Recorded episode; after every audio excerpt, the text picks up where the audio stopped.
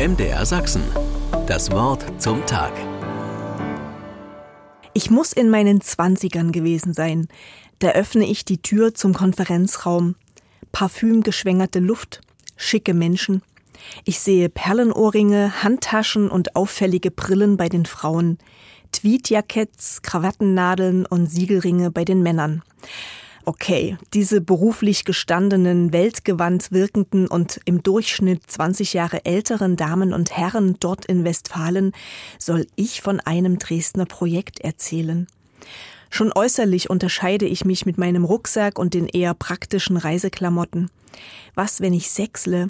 Was, wenn ich von Dresden alles ganz anders kenne, als es in dieser westfälischen Stadt vorausgesetzt wird? Kurz fällt mir das Herz in die Hose. Nach vielen Jahren kann ich mein Befinden von damals nüchtern beschreiben. Jung, weiblich, aus dem Osten kommend, bin ich selbstverständlich anders aufgewachsen als all die Menschen dort. Aussehen, Auftreten, Sprache sind unübersehbar und unüberhörbar verschieden. Ja, es gibt diese Unterschiede zwischen Regionen, Milieus, Einkommen, Bildungsgraden in welcher Umgebung, in welcher Schicht, mit welcher Identität jeder aufwächst, das prägt. Herkunft klebt wie Scheiße am Schuh, sagt die Bautzner Autorin Marlene Hoprak recht drastisch. Für manches davon schämt man sich. Vielleicht auch ungerechtfertigt. In Richtung Westfalen konnte ich damals einen Funken überspringen lassen, etwas mitgeben davon, wie begeisterungsfähig und kreativ Dresdner Christen ein stadtweites Projekt auf die Beine stellen können.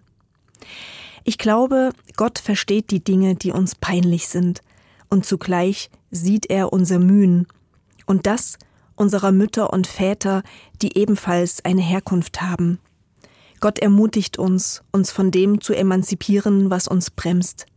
Er stärkt uns, an dem festzuhalten, was gut ist, an allem, was uns mitgegeben wurde, damit dies uns dazu verhilft, die Person zu sein oder zu werden, die in uns steckt, manchmal auch erst nach Jahrzehnten. MDR Sachsen. Das Wort zum Tag.